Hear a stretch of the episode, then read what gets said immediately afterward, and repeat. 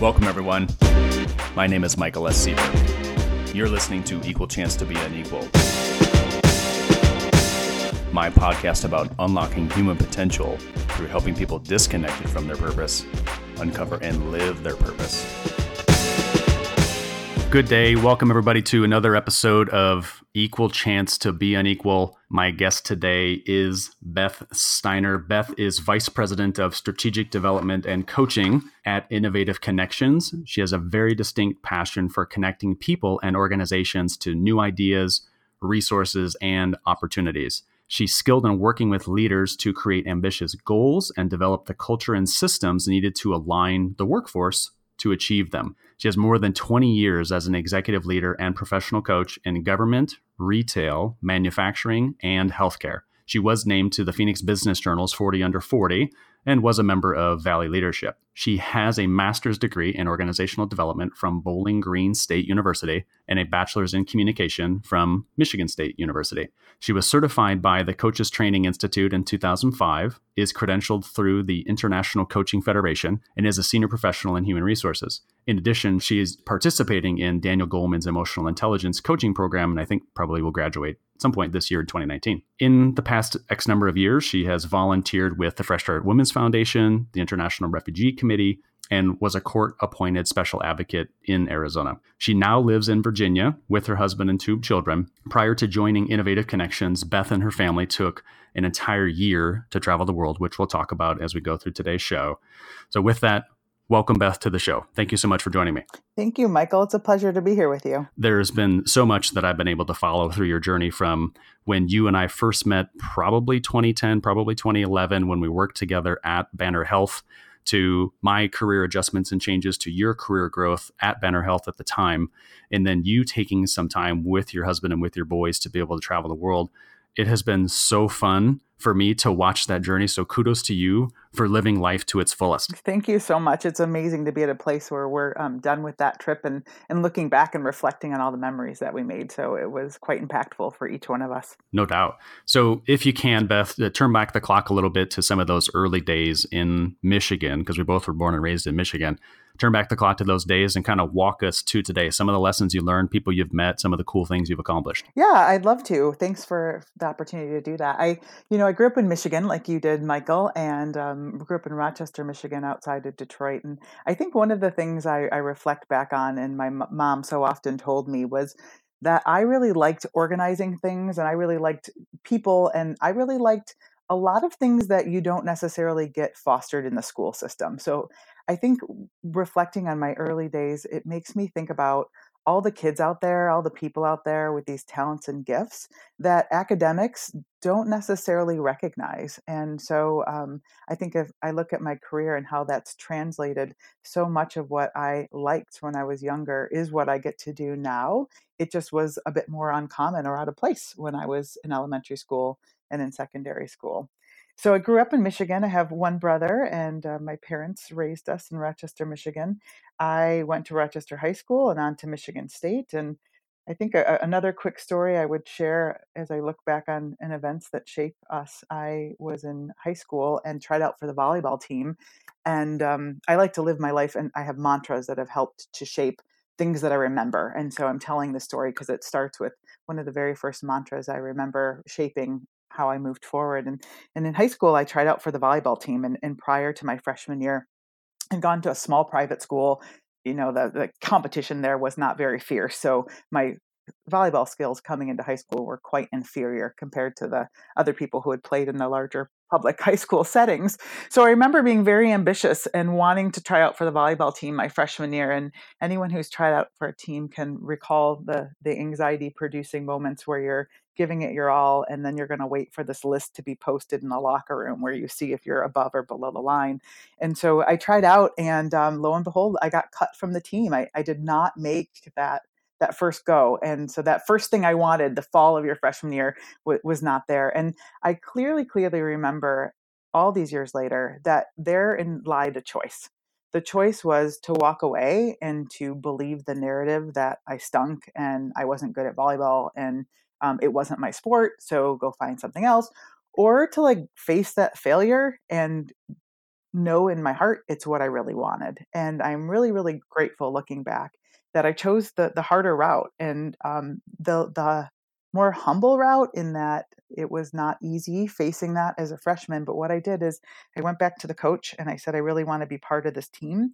And is there any way I can do that when I'm not playing? And she said, Well, you could be the equipment manager and the team manager, which was a very illustrious position of keeping score during games. And but what it gave me the opportunity to do was play every day. I got to play in the warm-ups. I was always around the strategy of the game um, I was in the atmosphere and in the environment. And so, fast forward, and I know this is all these years ago and it might seem in- insignificant, but what ended up happening is I played volleyball every day with my girlfriends who wanted me to win, if you will, went to camps, and I came back my sophomore year and I was the captain of the JV team. Holy moly. So, yeah, I mean, again, like, wow, you're a high school volleyball player. And that lesson was like, you can do anything you put your mind to. If mm-hmm. you want it, and you want to do the work, you can do it. And I'm so grateful that I learned that lesson earlier on in life because it has been something I go back to time and time again in those moments where I have that choice walk wow. away, do something else, or go for what you want and like put your all into it and so cool. take that risk again. Yeah, I love that. That's such a cool story. Okay. Thanks, so thanks. tell me there was something awesome like that that happened at MSU or Bowling Green too. oh, goodness. You know, I think I, honestly, some of the things that pop up for me at Michigan State um, was finding your voice and being hmm. involved mm. in some situations where that were a bit sticky and um, learning to trust the voice and be an advocate and an ambassador for things that are right for yourself, for women, for social justice causes. So those were some of my my personal experiences being at both college and, and, in graduate school i can't say i walked away with any specific mantras but i did really get shaped by different mentors and, and people who had been in my life and, and who had supported me and um, believed in in in me in times where know, I didn't necessarily believe in myself. Just a bit of how I mm-hmm. got to Bowling Green. One of my first jobs out of Michigan State was um, working with the Michigan's AmeriCorps program, which is like the domestic Peace Corps. And so I had the opportunity to be the program director for the state of Michigan, and communities all across the state had their own AmeriCorps programs, which AmeriCorps is like the domestic. And and so one program might be around domestic violence, another might be around early literacy, uh, childhood literacy. All the programs had different focuses based on what that community needed.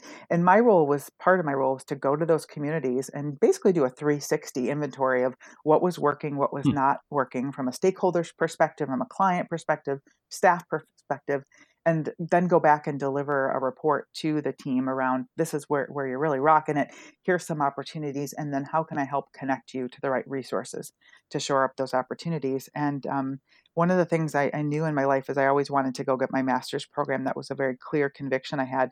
And when I read around, about organization development as a field, in Bowling Green's program. I had never heard of organization development before that, but it made me think of all my experiences with the, the AmeriCorps programs doing the work I love, which is community building, looking at the 360 and then working with people on their strengths and then their opportunities. So that that's what mm-hmm. shaped me getting into the field of organization development, even though I, I didn't know that was the work I loved. So that's the other thing I think in life, right? Sometimes we we know what we love doing, but we might not even be aware there's something out there that exists, whether it's a position or a field or an interest group and um, they're out there. So so how do we bump put ourselves in in the position of bumping into those experiences so we can really yeah align and get some traction. Oh my gosh. Yeah. The, the serendipitous opportunities that can be presented when we're doing things that we love are innumerable. Yeah. But if we don't, if mm-hmm. we're not mm-hmm. open to them, how do we know, you know? Yep.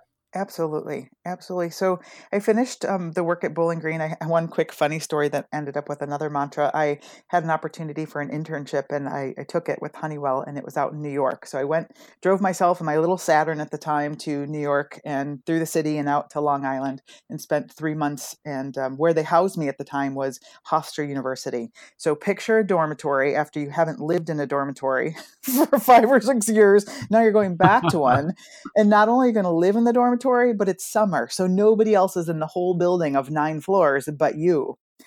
Um, that's kind of the definition of loneliness. so I I, re- I remember um, hiking into my dorm by myself unloading my little saturn and having this tv i don't know how many inches it was but big enough that you know and it was wide enough at the time these weren't the flat screen days where i had to fit it into the security gate the kind that rotate with like the grates between them like the fingers that cross and i remember just like chanting whatever doesn't kill me makes me stronger. Whatever doesn't kill me makes me stronger.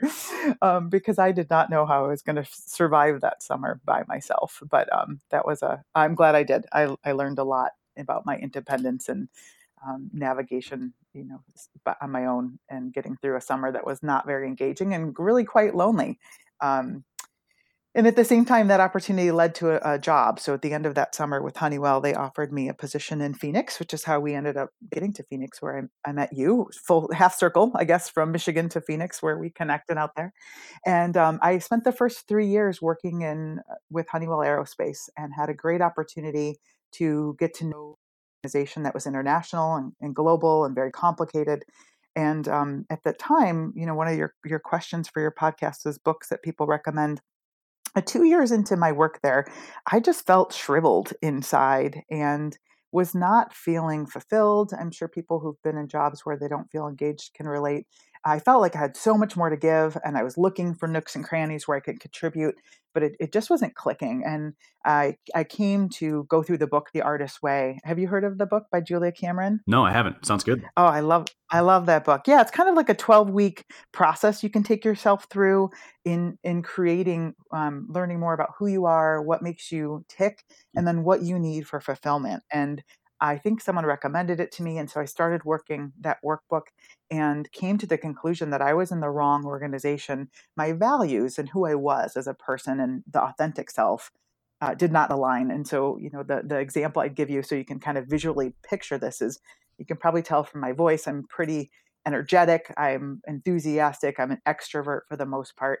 And I was working in an environment with introverts who were designing aerospace equipment in cubicles. So when you'd pass someone in the hallway, here I am going, Hey, how are you? And the people would look down at the floor. walk past me and, totally. and maybe mumble. so, totally. so that was my daily engagement.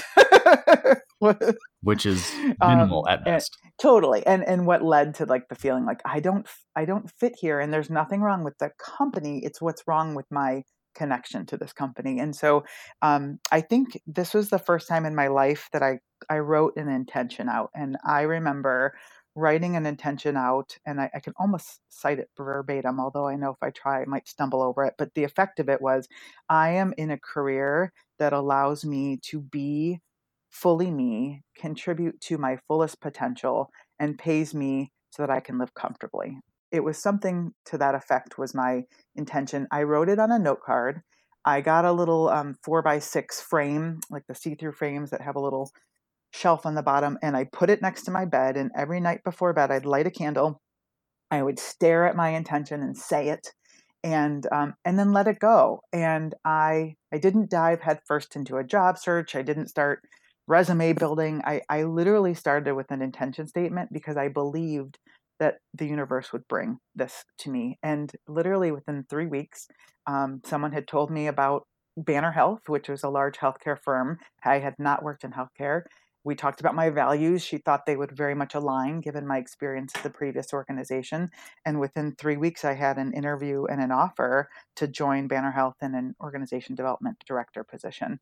And I say that because to me, that's like intention and flow, right? Like, it, there wasn't mm-hmm. work. Mm-hmm. Um, there was there was sell, and I often say this, and my I have a friend that corrects me. I, I say it's not work, and she says no, it's self work, and that's work. And so um, it's a good reminder that digging deeper and reflecting and knowing your values and living your values um, i dismiss it sometimes like it's not work and it is work and and so it was the self work and the self clarity that allowed I, I believe the the universe to to manifest this amazing opportunity that completely checked off that intention. I think that that's an amazing thing that, and most people don't really or can't wrap their mind around that. Is that and you and I probably have both done this in our respective lives. Yeah. But it, it's like we take so much action each day with the hope that it's going to lead to something. And in many cases it does.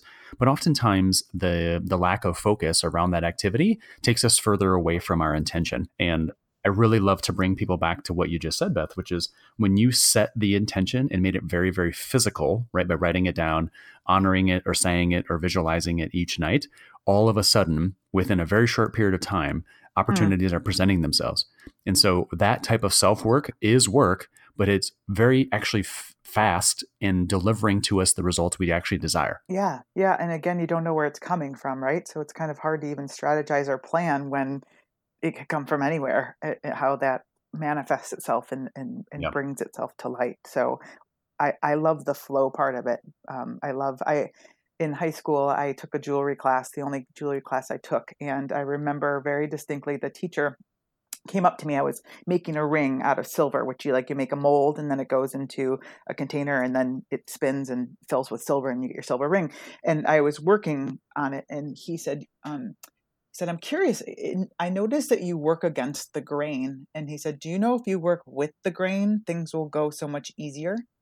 And um, right, like I was jewelry class in high school, and, and I was like, "Holy cow!" I didn't even realize I was working against the grain. I guess I didn't even notice there was a grain. so, so, you know, that was a great, a great takeaway from high school jewelry teacher was work, work with the flow, and it will be. Oh my gosh! Like the the angels around you are ridiculous, Beth. Holy moly, they are.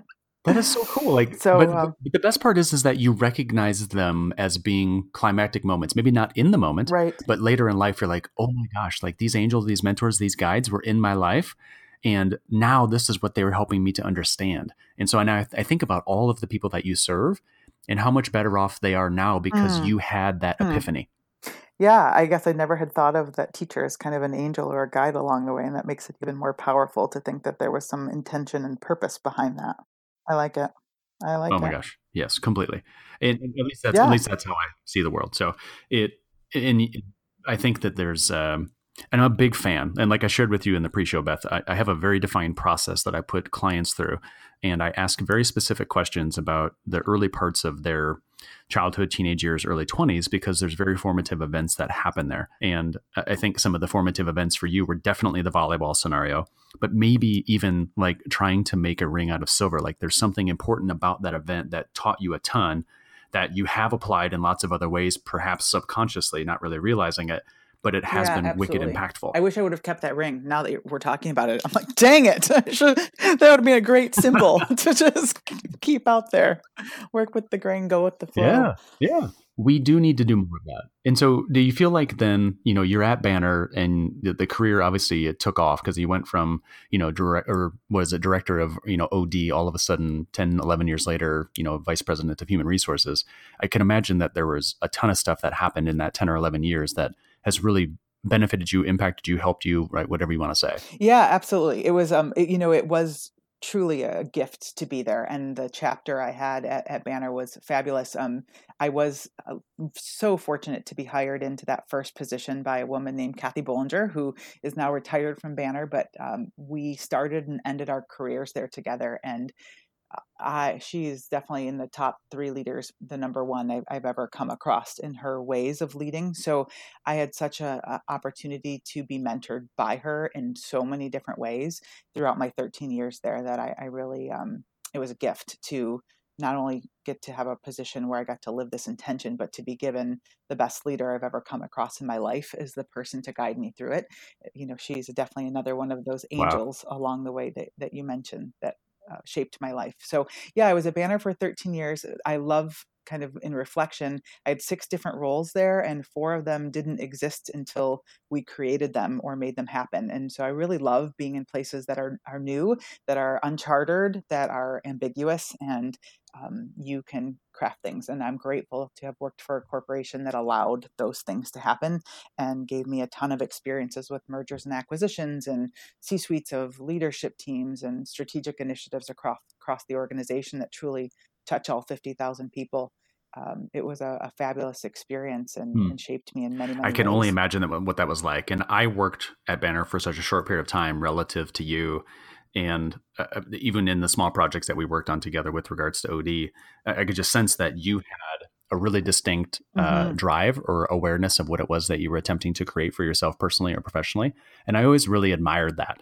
And I think that's why I spent so much time um, working on projects mm-hmm. or paying attention to what it was that you were doing then, but then also the the year that you guys had abroad, um, right? Just being like, holy moly, like I would like to be able to do that someday. I love international travel, but I don't know how I'm going to make that happen quite yet. So I love that you set this intention for your life, and then for 13 years you were able to then uh, live it in a very meaningful way. Um, with many other things that you did in the community and for your own growth and development or for your family's growth and development but a lot of things then manifested out of that in a very beautiful way. Yeah, I, I don't think, um, again, going back to flow, I don't think we could have scripted, strategized, planned um, the opportunities that came out of that experience and, and really what happened is in, in 2016 I, I went to a, a coaching retreat uh, it's with devon combs who has beyond the arena which is a fabulous organization and she does equine coaching. Have you ever done horses in your coaching? I haven't you oh okay. no but i, I know of organizations and that do it. Oh my gosh totally highly recommend the experience. So i had i coaching's been pivotal my whole life so while i haven't talked about it you know the whole time in these big momentous times i'm working with a coach um, behind the scenes to make sure I'm clear and aligned with who I am and what I'm about. And um, I had, you know, gone to bed one evening scrolling through Facebook. I knew Devon from a previous retreat years ago that we both attended as participants, and I saw she was coming to Tucson to offer uh, Beyond the Arena retreat for three days and um, with horses and it was in Tucson and at the time I was working between Phoenix and Tucson so that that was like my backyard you know here people were going to travel around the country to come to this retreat and I could be there on my commute home essentially. So it was one of those another moments where I, I, saw it on facebook and i my husband was sleeping i think it was midnight on a friday and i literally went online and signed up because i knew i had to go. There was it, it was not a question it was like sign up and go this is you're going. So I, I had gone to this retreat and it was in the november of I think February, November, something like that, 2016. And the the experience was incredibly profound. Each woman who was there worked with a horse. These are not trained therapeutic horses. These are like horses on the ranch. They're not Devon's. She just picks them out um, for the place that she's working. She's based out of Colorado, not not Arizona. And um, the the the experience there is what led to the, the, our idea that we wanted to travel the world. And I had no idea that that was inside of me. I didn't go into the retreat thinking about how to travel the world. I went into the tr- retreat thinking, "What's next?" I've I've been in this with this company for 13 years. Um, you know, I will once in a while talk to recruiters about positions at other companies, but that seems so like more of the same, and I'm not up to more of the same. I'm up to something really different. And so, through the experience of working with this incredibly high spirited Arabian who I picked out which is ironic because I love horses, but I'm also scared of them. And if you know Arabians, they can be a bit unpredictable and and you know spook with the wind. Here I am, like let's work with that one. So, um, but but this this horse named Moby, he helped me discover that what I wanted next was something that was inclusive my whole family. It wasn't about me and my career, what was next for me. It was about what was next for us. It was international and it involved service. We wanted to, I wanted to volunteer, contribute, and have an impact on the world as we did it. So I, I left that retreat knowing that we were going to travel the world, and I hadn't even talked to our, my family. And um, I, I, came home and we had that conversation. My husband was completely on board when we talked to the boys about what this kind of trip would look like. My my kid said, as long as we can go to Australia and rent a jeep, I, I, don't know where that came from, but that was the request. that was the clarity that came from it. And um, and again, just like that intention, going back to what got me to Banner, we wrote a family intention that we are safely and successfully and um, traveling the world as a family. And we had many more intentions after that, eh, you know, a list of them. But we put that out in the universe. And um, within a year, the opportunity accelerated for me to leave Banner and for us to embark on this dream. And we accelerated our plan. We thought it would be three years from the time we identified the stream, and it ended up being exactly a year from when we put a stake in the ground and started telling people we wanted to travel to us packing up our bags and leaving the house. So, my phrase I take away from that was it's easier than you think it is. Sometimes I I know for myself, I can make things complicated and overcomplicate them. And I can think of all the reasons it won't work or what I have to let go of or change. And my mantra for that period of time is it's easier than you think it is. Just keep go do the right next thing and talk to that next person and it's all possible. How true is that? Like so, so true. Lot, like, yeah. Well, I don't know. I, I hope so. it's true for me. I can say that. I, but I think you're right in that so many people uh, maybe the folks you serve, and I definitely can say this for the folks that I serve, is that they build up in their mind all of these possibilities, right? So they get into risk mitigation mode. And so they think of a hundred things that might go wrong eh, or that might be complicated or might make it challenging, as opposed to thinking about the optimistic possibility or the positive outcome that may mm-hmm. come. And I just believe that if we could convince our brains to look at the world in a much more optimistic fashion, uh, even though there might be a little, you know, like wall or something we need to jump over in order to make this bigger picture goal happen.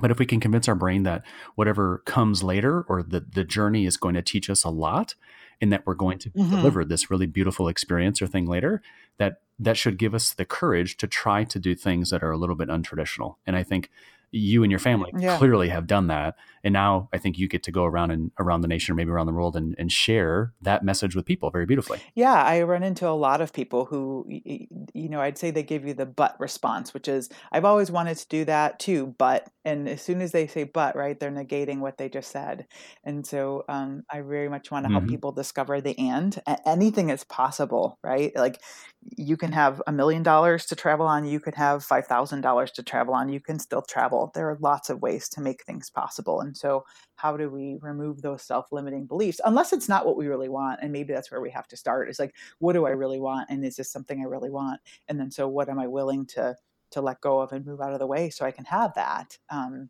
because we we stand in our own way sometimes and i mean in in mm. perspective too right when you get through things they're easier when you're on the other side. And when we first decided we wanted to take this trip, the the metaphor or the analogy I used is I felt like someone was asking me to go to the moon. It in because I'd never done anything mm. like I, I don't have a cadre of friends who've done this before. I actually didn't know anyone who had taken their family for a year around the world. I didn't know anyone.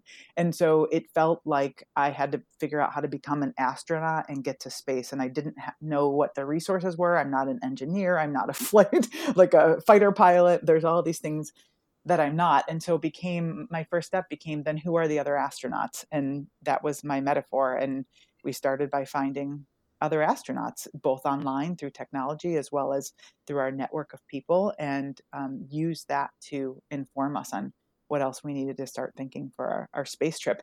And it's funny because at the time it, it really did feel that foreign. It really felt that foreign to me. And now looking back after having done that with our family, I kind of laugh. I'm like, it's so easy. You just like go online, book some stuff, go some places. like, why did I think it was such a big deal? But it felt really big at the time. Yeah. Oh my gosh. Yeah. Cause never having done it and you had been building a life that was very much built on the the safety or the security that the job offered or, or that the work that your husband was doing or, or Phoenix proper, right? There's there's a safety and security in that because you got a circle of friends, uh, kids are doing great, all that stuff. So it's like we have to break free from something that we know is safe and reliable and secure yeah. to really experience the extraordinary and it's worth it but it's it's like really changing the thought and behavioral patterns around that and that's probably the hardest thing for people to do is that humans dislike change naturally so then you know you're asking mm-hmm. your own brain to be like oh my gosh i'm going to give up everything that i've known my life to be to go out and create something. So it seems like an even bigger mountain when all it is is a mm. few clicks on a computer screen. Right. Yeah. And we don't know what we're going to do when we get back. Like, you know, it's not only the launching yeah. into this piece, but it's like, who knows what comes after that because you're really taking yourself uh, out of any kind of not that life's predictable but s- stable to your point trajectory that you had put yourself on and mm-hmm. removed yourself from the path and again it goes back to trusting like life will work out and things will happen the way they need to. And I can't figure that all out now, just like I can't control everything. So to let that go and, and to do what our heart said that we we wanted to do and to follow that we called it living the dream our facebook page and because that's what it was for us was like not waiting to live the dream when we're retired and our kids are grown but like live it now um, who knows life's short. I've had a lot of family members pass away early and or wait to retire and then things didn't go out you know as planned. So so do it now and i think that was part of what shaped our decision too. And to your point it was a risk to step away from the known to go into the unknown. Mm-hmm. yeah and, and it is. And so i'd encourage everybody listening to to really think about what beth just said is that there are uh, it does take a, a, a, pretty big level of courage to try those things, but oftentimes what we learn through those experiences and events is far more than can ever be taught to us in our current scenario or situation. Mm-hmm. And and so that's why it's it's so important to think about. So so Beth, were there when you think about that year? Obviously, you visited a ton of places, met a ton of people, had a lot of experiences.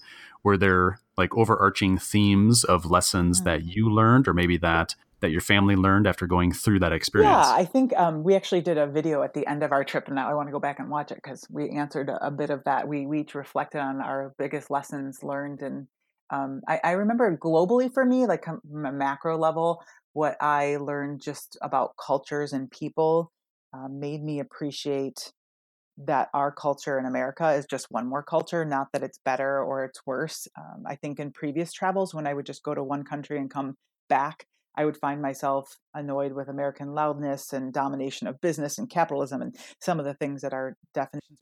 But what was different this time was going to 20 different countries it came back in America was just, you know, country 21. It wasn't better or worse. Every single country had their own flavor, their mm-hmm. own politics. Nothing was perfect. And we're just like everyone else when it comes to that. We're just one more culture. So I think uh, I had tolerance for maybe things that had frustrated me about being an American citizen in our current situation uh, is something that I gained.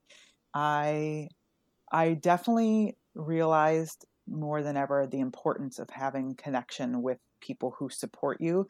And um, while it can be done virtually, hmm. and we stayed in touch on FaceTime and videos and Facebook with all of our loved ones, there's something that is missing when you don't have the physical contact with people. And it's hard to describe, but it was a craving for me most of the trip. I think, um, you know, I think it also goes back to making sure you have peace supports in your life to support you in regular life. You, you have exercise possibly, or you go for a run, you have your church, you have your spiritual group, you have your therapy session, whatever you need to support you. And when we traveled, we, we pulled ourselves out of that really. And it wasn't until halfway through our trip that my husband and I thought, you know what, we should have a coaching session with our coach because it's unrealistic to think we could go a year without any of those supports that you have in your normal life when things are normal and not apply them on something that's not normal and it's unusual. So I think the importance of building in those structures in any phase of your life to make sure you have the the support and the energy being filling your bucket, if you will, is, is super super important. And then you know, I think when you are in a lifestyle that what I would say is monotonous back in America, go to work, get the kids to school, do the bath, repeat the next day.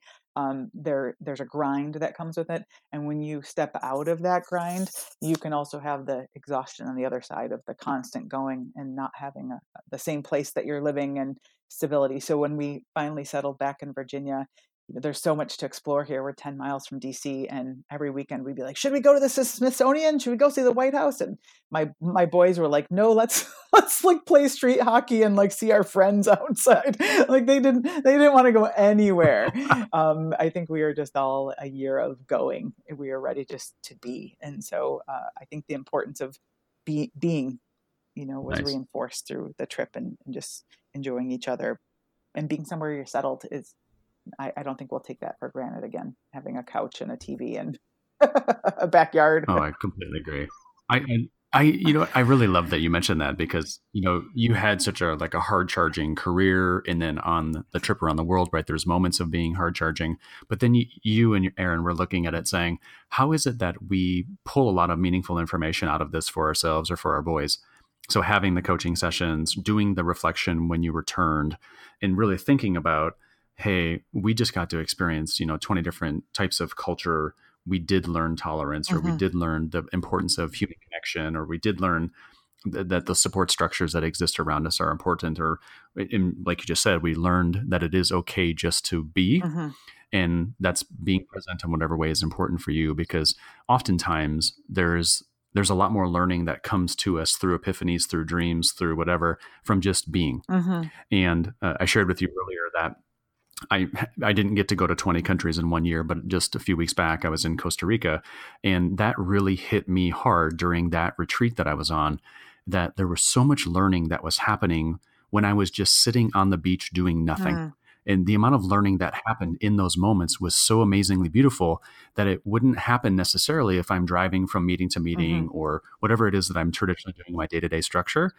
So I just want everybody listening to pay really keen attention to that. It's like, what are those things that you're doing day to day that allow for prayer, meditation, reflection, just being, just being quiet so that you can find those patterns in your life and see where are those things that you're allowed to give energy or you're receiving energy meaningfully from people or who are those people or what are those experiences where you feel like your your your energy is being extracted right and it's not meaningful mm-hmm. and so be be very very mindful of that because i think what beth and her family figured out or learned is that there are lots of scenarios where we need to give and receive energy and that's where we mm-hmm. should be devoting most of our time and i think to your point about being in costa rica and the and versus being in meetings and back to back what you had there our trip was the space to not be doing and i think that it's possible to do i don't think you need to travel around the world or go to another country to create space certainly on vacations or getaways it's easier because there's a purposeful element of that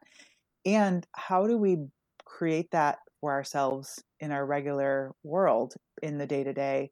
I find in conversations with friends as recently I had this weekend is that um, even when there's an opportunity to have an hour or two on a Saturday to to to be down, if you will, not down mentally, but down like eh, physically, like just being down and settling, that there's such a temptation to be distracted by picking up your phone or or following the hamster wheel thought of oh I should call my mom and taking yourself out of that space that I think we do a disservice to ourselves by following that because there's always something to do. There's always something to do. And yeah. how do we create it so it's sacred? So it is like you're on a beach in Costa Rica or I'm in Thailand where my phone broke for three months and I didn't replace it. Like there's a freedom that comes with that.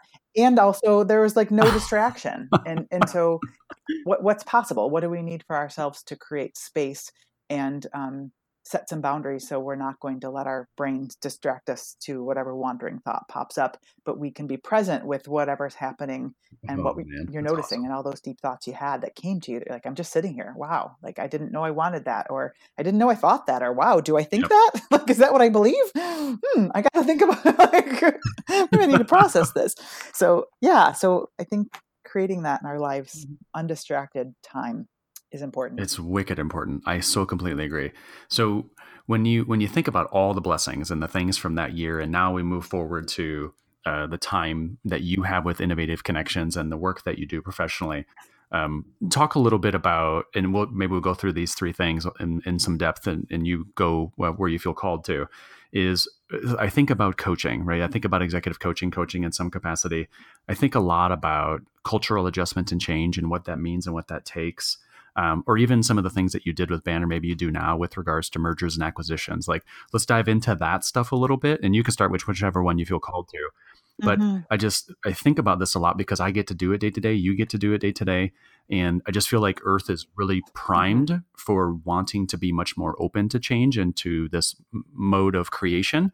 So dive in a little bit there, Beth, if you don't mind. Yeah. So just I guess a little context is um, I have been doing coaching for about 15 years now, and uh, I've done it with leaders in and out of healthcare. I work with a lot of physicians right now in, in the coaching space, and um, I, I think what coaching provides so often is kind of what we were just talking about earlier is that undistracted space to be and to desire and to go deeper and to process and to want and um, I find a lot in my coaching that there there are things people want in their life, but they do the but thing, like but I can't have it, or but life's too busy, or but I'm on call.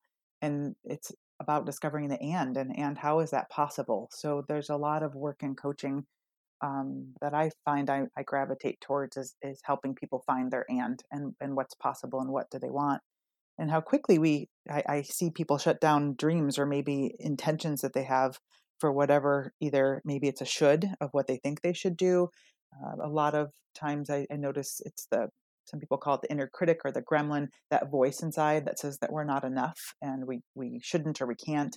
So it's helping to identify or holding that back with folks so they they can move forward to be the better parent they want to be who's more patient or to take a job part-time so they can be home with their teenagers because these years are going quickly. Um, one of my my favorite activities in coaching that I've used recently is the future self activity. Hmm. Have you done that, Michael? I don't know if I've called it that, but but describe it and we'll see if it's connected to something. I've like likely, yeah, you probably done something similar, but it comes out of the Coaches Training Institute. So they have a coaching, coactive coaching handbook that you can buy on Amazon, and it's in there. So not stealing anyone's stuff, but there's a two or three different visualizations where you walk the person you're working through through a verbal visualization of going into the future 10 or 20 years you can decide based on who you're working with and what they need and they meet their future self. They meet who they are in, in 20 years and they're in their environment in the space that this future self is living and um, they get wisdom from the future self to back to who they are today to solve some problem or, or think through something and basically you get in touch with this essence of who you are that's in you all the time that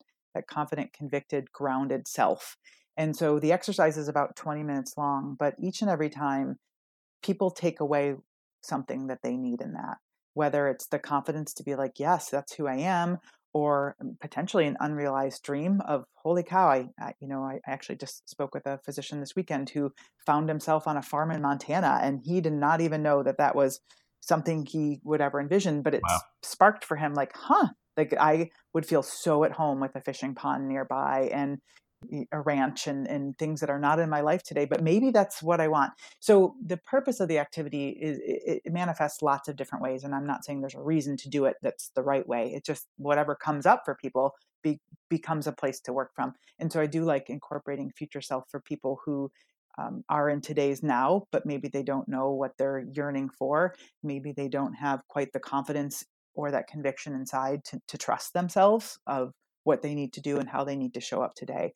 And um, oftentimes work with the client to name that future self. And, and for, for my, myself, just personally to share, I, when I did it about 15 years ago, the future self was named Viking with a voice. And it was about being an advocate, speaking for the unspoken, um, being strong. And so it had that Viking spirit to it. And then when I did it a few years later, the future self was called Breeze, and it was about light and flow and be. And to me, Viking with a voice and, and Breeze became my yin and my yang, right? It wasn't one or the other, or that I outgrew one. It was for me that that was the combination of self that I wanted to live into was to be someone who's grounded and who can be, but absolutely will not tolerate injustice or um, unethical behavior or something or a voice that needs to be spoken for. So that's the kind of language that then becomes possible for that client to go back to. So when they're having a tough day or things didn't go the way they planned, for me, I would say, what would Breeze do right now? Or what would Breeze tell me to do right now? And I get wisdom from myself to guide my path and, and that next step forward. I don't have to look on a magazine or Google it.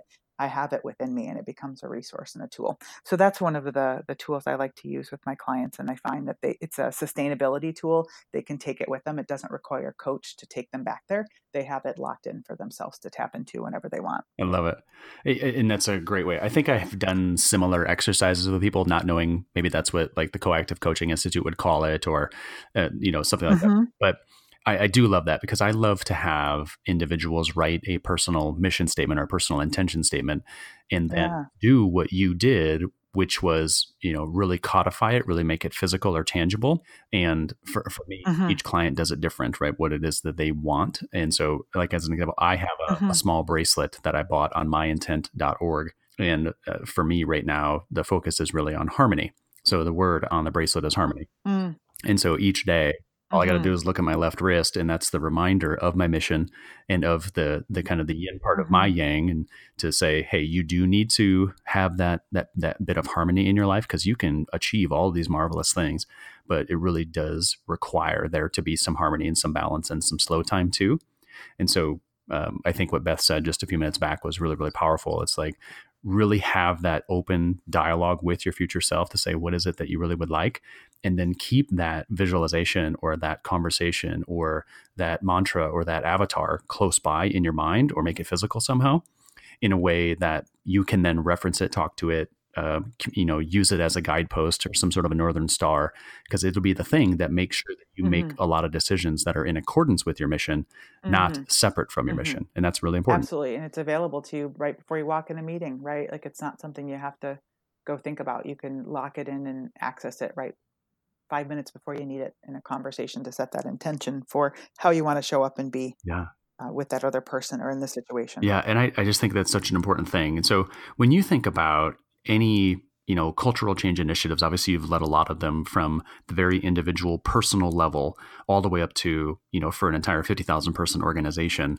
it, do you feel like these things mm-hmm. are are they scalable? Are they applicable? Or like how do you see the difference between like one-to-one coaching or what it actually takes to facilitate cultural change at a massive level? Like how do you see the difference there? Yeah i think it's a great question. I mean i think what works in coaching works in change right? Like coaching's all around an individual dialogue and uh, building dreams alignment going deeper and and taking action and that's what organizations want. They they want to move forward and they uh, hopefully want their employees to come along for the journey with them. So I, I think that's exactly what culture changes in many ways is just amplifying those voices and they have to have a place to go. So i think where culture change and initiatives stumble a lot of times is there's a directive for above and it's a one way communication down and then we expect everyone to get on board and that's not how we as humans work. So how do we generate conversation? How do we equip our leaders to generate conversation that pull the best out of people?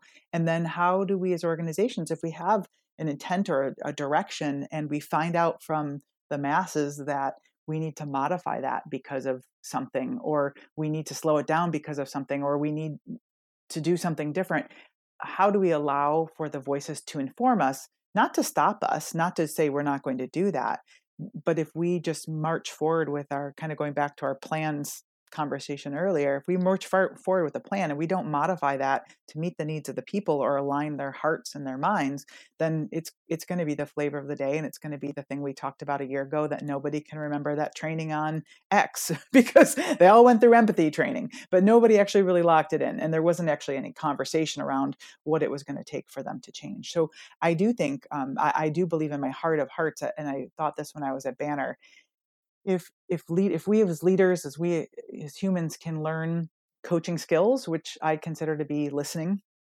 and there's levels of listening that we can learn more about um, being curious asking open-ended questions that start with what and how those three things unlock conversation and i think if we can build organizations where that is accepted where people have the skills to do those things and the organization has the capacity to take that information in to shape their strategies i think they're going to be unstoppable um, from the top and the, the masses for where people want to go and that's the kind of work i like to do is aligning the, the vision and the strategy and the I mission of the company to like the hearts and the minds of the people but you can't do that without conversation. no it has to happen. So I, I, I love that. So when when you're attempting to give folks at various levels of the organization a voice, obviously it can happen through one to one dialog mm-hmm. Are there other methods by which you've seen it? Maybe it's electronic or maybe it's town halls yeah. or I don't know. Like what are, what are the things that you've seen work? Yeah, I think I mean it's definitely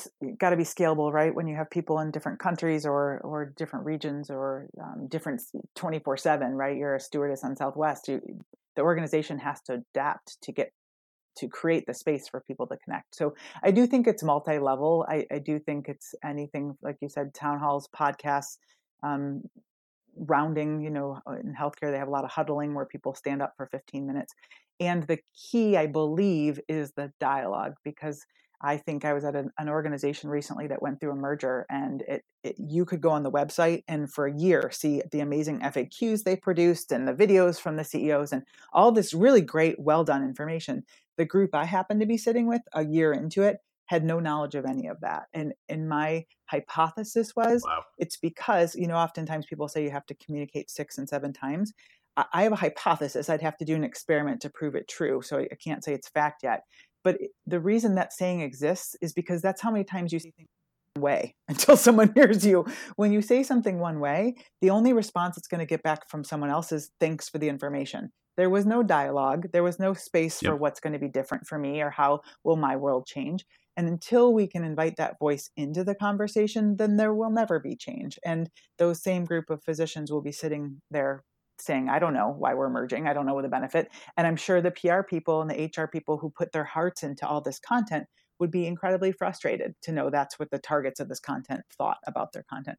And they were never engaged. And to your point, it, it could have been a physician leadership meeting where they got in small groups and maybe there was 200 in the room, but there was some table facilitation. Somehow we have to get people connected. And until it's two way, then you're going to have to communicate one way 25 times. And, and, and even then, all you're going to get is people yeah. who say, thanks for the information. You're not going to get people who say, oh, I'm on board with the change. I'm ready to move my, the way I do things. Right. Like that's, that's right. not possible. And, um, and, and to your point, I do think that you can do surveys and things like that. And that's all great ways to get information.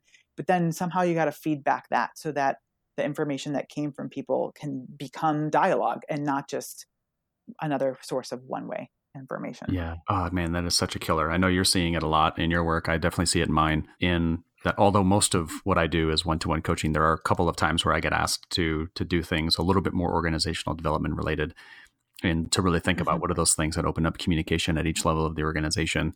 And your suggestions are spot on. It's like the, the, the, marketing rule of seven takes effect and you can deliver a message seven times and you're you're then dictatorially or authoritatively like delivering the message.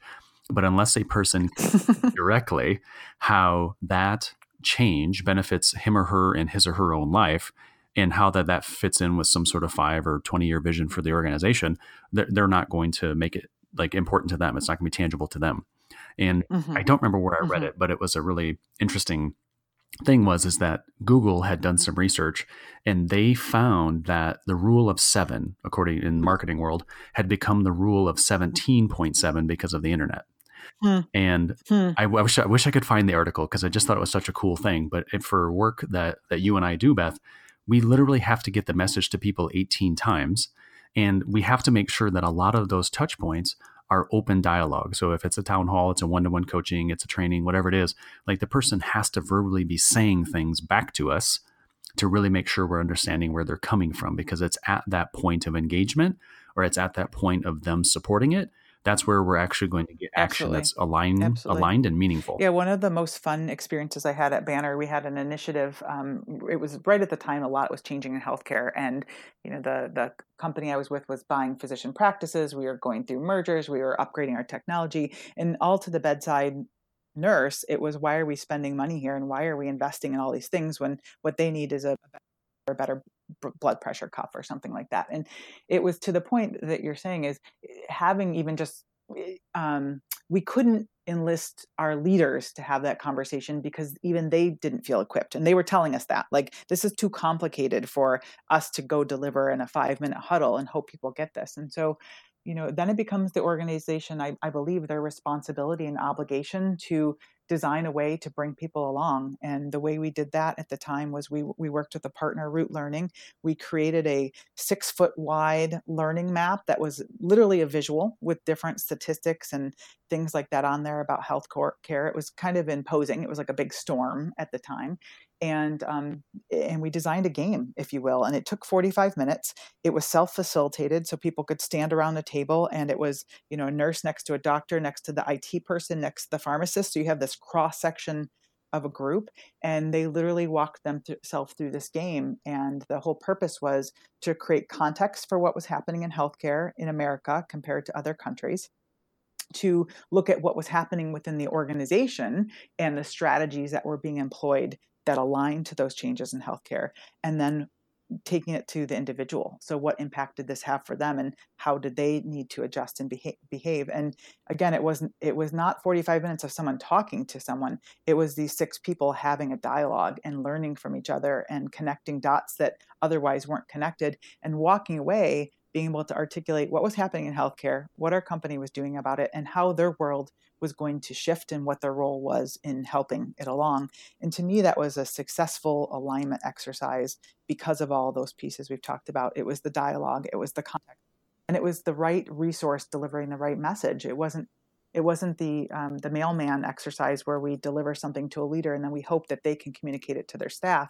What we learned is our leaders weren't ready to communicate that to their staff, and nor did they have the time and the capability. So, how do we create the space for mm-hmm. purposeful dialogue. And I do believe that helped to shift our, our culture towards the vision. And we, we measured that through um, some questions in our engagement survey. And one of the questions we would ask people is when change takes place, do you understand the reasons why? And in, in one year, it went up about 15%. We had 50% of our staff for our baseline saying they understood change and then we had wow. 65% of our staff you know a year later saying i understood change. Now it's not radically amazing and you got to start somewhere. Like you got to you know raise the water level so you can bring people along with you. You can't leave them behind and hope that you're going to be successful so. such a true statement. Thank you so much for saying that beth. It, and and i love yeah absolutely. the really tangible piece which is there's the game right which is fun for many people to play now right because there's an engagement piece to it. So they're engaged with their colleagues. They've got 40 minutes of 45 minutes of time ish to be able to devote to learning. And then to quality check the progress you know x number of months later to say you know was this really does this really make sense to you? And i just love that mm-hmm. kind of bringing everything full circle in that way because most organizations may do an employee engagement survey but it may be 10 20 questions or it may not be connected back to some mm-hmm. sort of strategic objective that they're focused on and that really needs to exist right that really needs to happen Absolutely. for the organization to advance the way that it wants to and I think about a couple of organizations that I'm serving, they're heavily involved in M&A talks right now. You know, there's just for them to grow, to be able to accomplish the goals that they're looking for, they have to go out and acquire organizations at the same time as allowing for organic growth.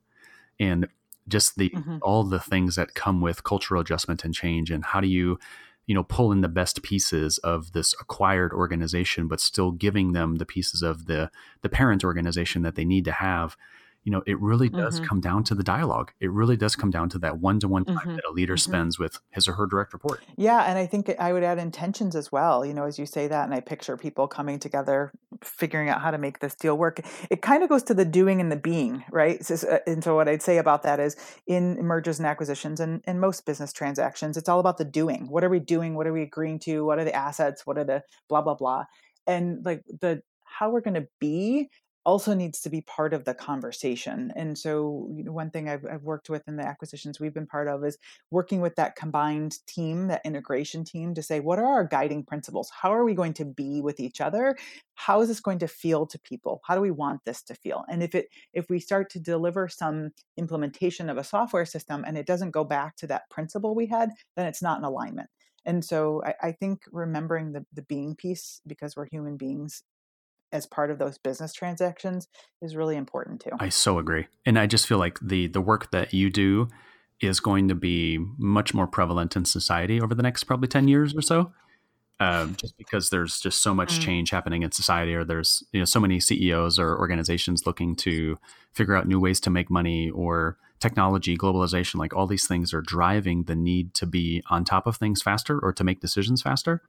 And there really mm-hmm. is something to be said for focusing in on the feelings that we desire to have through a transaction because we get so focused in on mm-hmm. is this mm-hmm. going to add money to our bottom line that we need to take care of that don't get me wrong but what about the triple bottom line right what about this kind of conscious capitalism mm-hmm. approach mm-hmm. to it where we're thinking about people planet and profit simultaneously and if we can get people thinking in mm-hmm. those terms and thinking more about the emotions and feelings the probability of the deal happening far more smoothly or in everyone's best benefit i think is higher. I agree because as a person in that organization you're you're likely to be more proud of it to be more aware of it to feel more aligned because you know how you can contribute versus it's being done to you in, in your you know you were the receiver of a bunch of FAQs and videos, but you're not actually engaged or proud about what your company's just become. That's a missed opportunity. Completely is. So, uh, as we get close to the top of the hour here, Beth, um, obviously we've covered a ton of stuff with regards to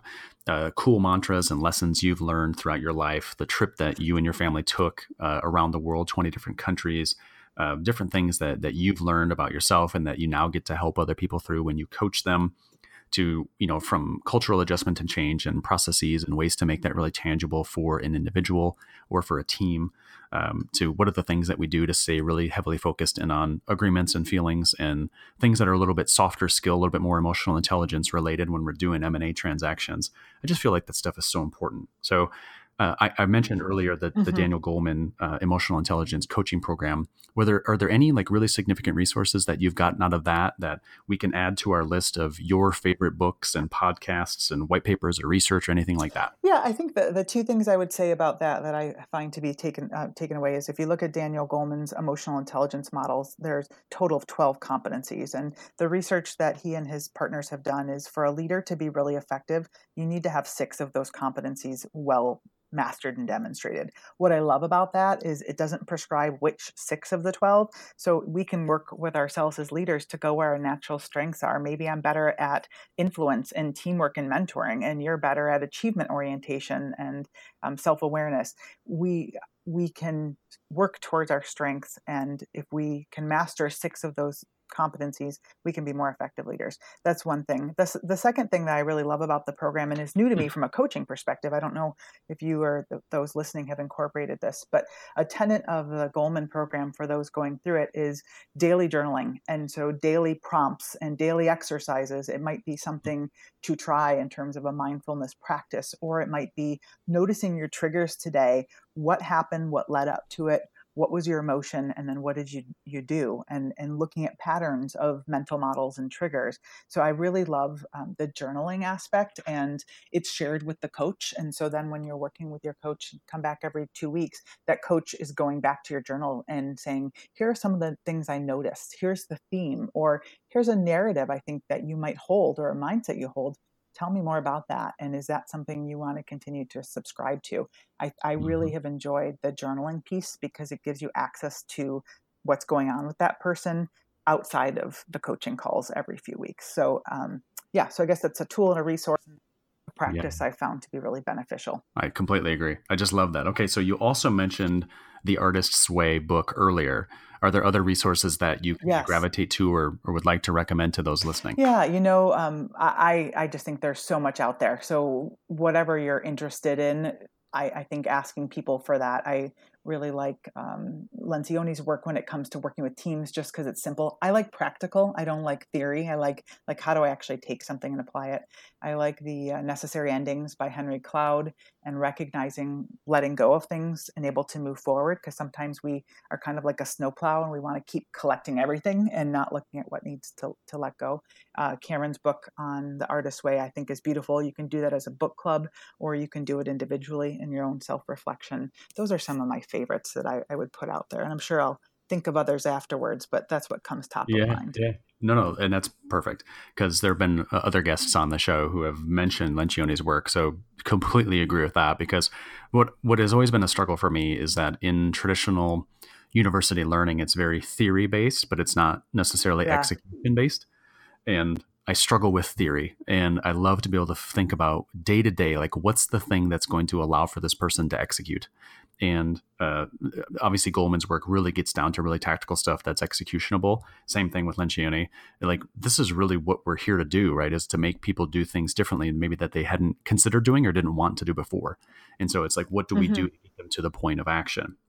So, one final question for you, Beth, uh, is when you think about that piece of advice you'd like to offer any person who is wanting to uh, break free from some sort of self-limiting mindset or society's mold or something that's holding mm. them back like what would you offer them oh man I, I i believe you can do anything you put your mind to so get really clear in your heart what that is that you want to go mm. after and then don't let anything stop you because it is easier than you think it is surround yourself with the people that support you and the resources you need to be able to think about that hmm. future and and go for I it. I love that.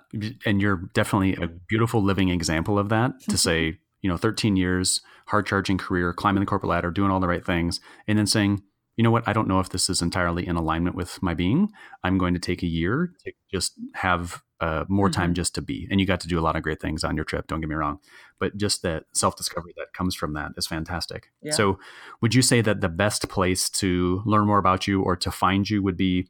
Uh, is it innovativeconnectionsinc.com? Yeah, I currently am working with um, Lori Kuehr's company, Innovative Connection. So we do great work. It's a, a small consulting firm that's based in the US and love to pick up new clients from that website. And of course, you can always message me on LinkedIn or Facebook. I'm pretty active on both of those and I'd love to make connections with anyone listening. Cool. Yeah, thank you for that. I will make sure in the show notes, everybody listening, that there are links to Innovative Connections website and to uh, Beth's Facebook profile and or uh, her LinkedIn profile. Uh, so, with that, Beth, I want to thank you so much for investing roughly an hour of time into myself and to our listeners today. You shared so many really wonderful and powerful things, and I feel like we didn't even address things that you do philanthropically or things that you've learned from that. And maybe on a future show, I'll have you back. we could talk about those things because who knows what kind of awesome things are going to happen for us in the next couple of years. So um, I really absolutely for the bottom of my heart for for being a part of a show today. My pleasure. Have a great rest of your day and great rest of your week. Yes, thank you. And for everybody listening, thank you so much for for uh, listening in today. Uh, just want to wish you a fantastic day and go forth and be awesome.